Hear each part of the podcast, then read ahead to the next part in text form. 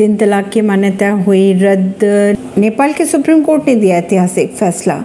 नेपाल के supreme court की अगर बात की जाए तो एक ऐतिहासिक फैसला आ रहा है सामने। तीन तलाक को लेकर सुप्रीम कोर्ट ने ऐतिहासिक फैसला सुना दिया है। अपने अहम फैसलों में नेपाल के सुप्रीम कोर्ट ने अपने देश में तीन तलाक की मान्यता रद्द कर दी है। खबरों की अगर माने तो नेपाल के सुप्रीम कोर्ट ने एक ऐतिहासिक फैसला सुनाते हुए कहा है कि इस्लामिक समुदाय में तीन तलाक की प्रथा को मान्यता नहीं दी जा सकती। अदालत ने अपने फैसले में ये भी कहा कि नेपाल में मौजूदा कानून के अनुसार तलाक के अलावा अन्य प्रथागत और किसी संप्रदाय विशेष की व्यवस्थाओं को स्वीकार नहीं किया जा सकता। अदालत ने स्पष्ट रूप से कह दिया है कि इस्लामिक शरीय कानून के आधार पर दिया गया तलाक महिलाओं के साथ एक अन्याय ही है। संयुक्त पीठ ने एक समान कानून लागू करने की बात भी कही। है अदालत ने सभी धर्मों और धार्मिक आस्था मानने वाले पुरुषों के लिए एक समान कानून लागू होने की बात भी कही है। परमेश नई दिल्ली से।